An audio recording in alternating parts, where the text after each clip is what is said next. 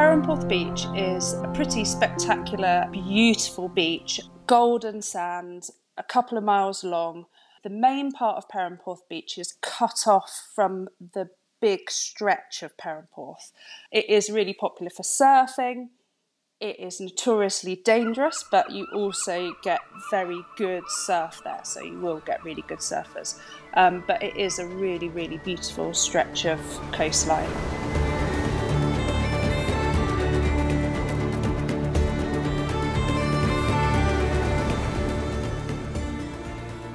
Cornwall born and bred, lived by the coast my whole life. Um, my parents weren't from down here, so they kind of came down to Cornwall and set their home here. Um, with that in mind, they wanted me to be safe by the sea um, and, you know, be able to, you know, get myself out of any pickles um, if I got myself into any. So um, they enrolled me in um, a life-saving clubs when I was younger, and I used to go and do these sessions where you would learn how to um, be safe in the sea um, and lots of other different skills.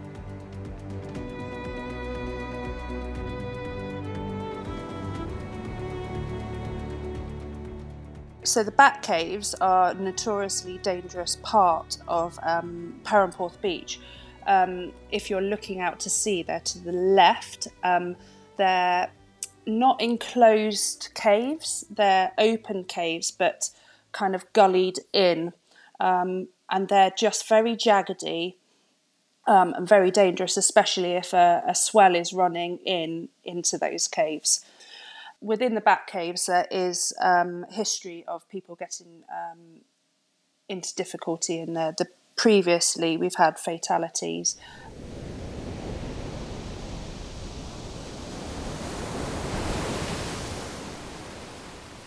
I look back on it now and I'm like, oh, you know, 16 years on, it's you kind of forget how big it was, but actually, it was a really big thing.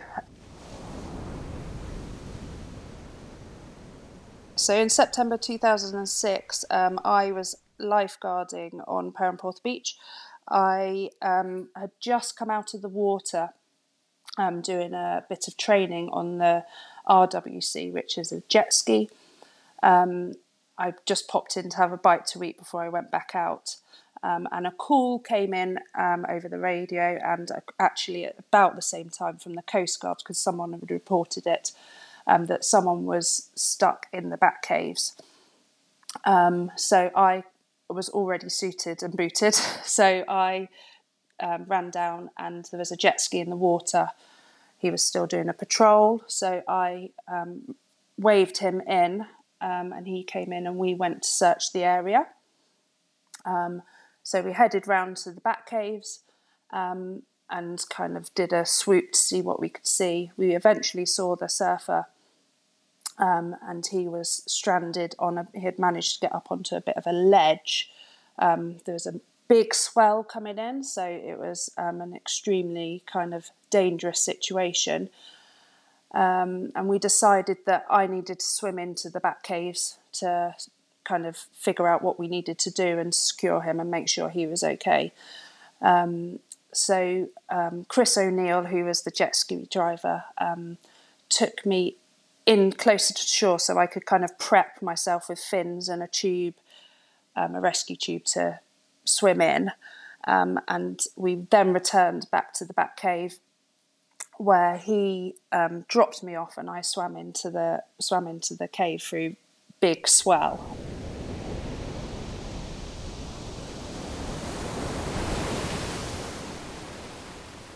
You're kind of a bit amped and ready just to go, um, even though all the thought processes are going through your head of from your training and previous experiences of swimming through big swell and getting up onto cliffs and things like that.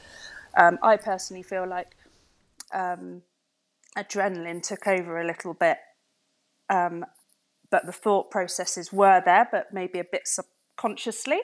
In my head, I was processing that I needed to um, time my swim right. So, with the, the, the swell ebbing and, you know, kind of ebbing and flowing and going backwards and sucking the, the water back out, I had to really process how to get up onto the cliffs, how to get to the casualty. I could see the guy, so I kind of knew that he was okay. I think he was going through a bit of shock. He was um, very relieved to see me actually, and I think visually when he saw the jet ski, he must have been very happy to see us. Um, maybe a bit concerned when we drove off to um, to put our fins and rescue tube on. on but um, yeah, he was extremely relieved to see us. He was he was in shock and he was a bit beaten and battered up.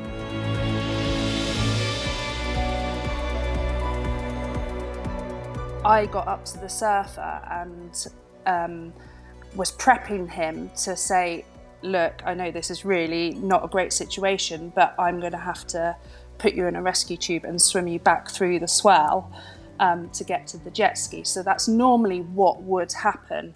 Um, it was quite daunting because of the swell, because it was so big. Um, you know, luckily I had fins, so in my head I was like, I've got a bit of extra power to get me through there. Um, and you know, I think we would have been okay doing it, but for him, it must he must have thought, oh my goodness, I don't want to go back in there. Um, whereas my adrenaline was kind of like, we've just got to get you through there and get you back to the jet ski. Um, we had a bit of time kind of discussing it, and I was prepping him to what we would be doing.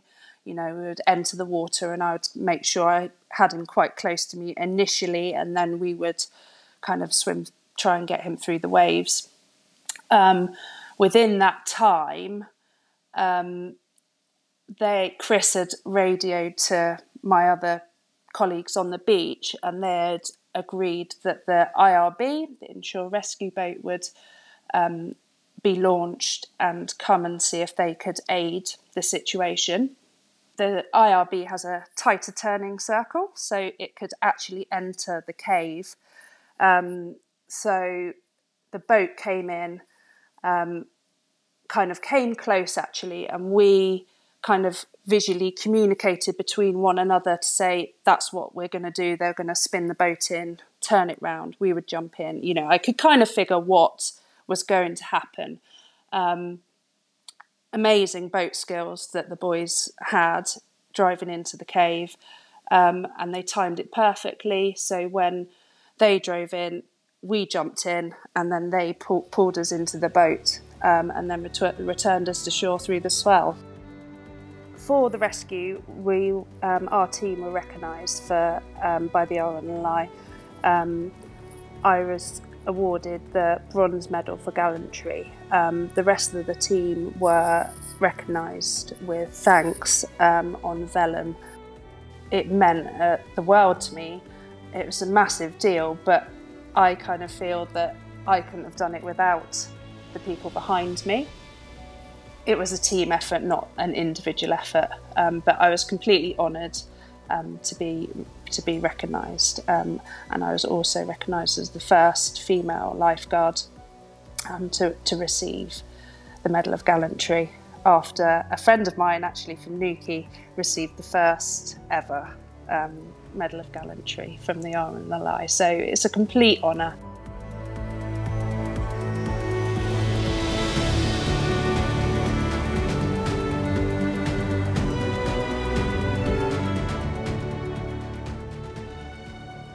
The only regret that's come out of any of this is that my dad didn't see um, me receive my um, bronze medal of gallantry. Um, he um, sadly passed away eight days after I did my rescue. So he knew that it was a big deal. He knew um, he had seen the papers that it was a big deal.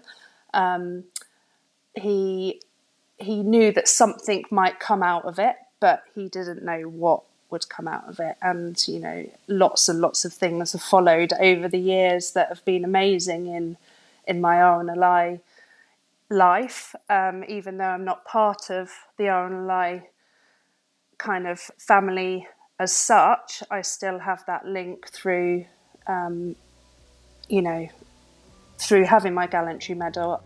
But it is horrible feeling not knowing that my dad, he would have been the proudest person, honestly, in the world to know and to have seen this whole process.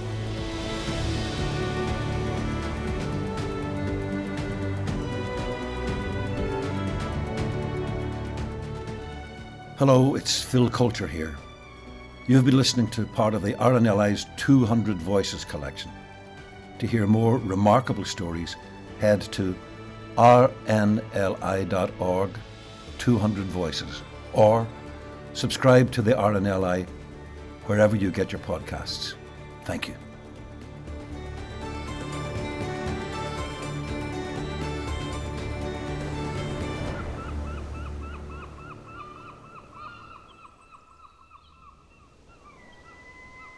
Two Hundred Voices is an adventurous audio limited production for the RNLI.